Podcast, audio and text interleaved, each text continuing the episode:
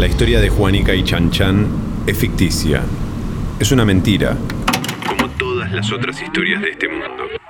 Se despierta agitado y entusiasmado en medio de la noche con Pai segundo. Antes de seguir, es importante aclarar que Compay siempre quiso ser segundo y nunca primero, porque, según él, el primero tiene que tener voz de tenor. Y su voz era de bajo.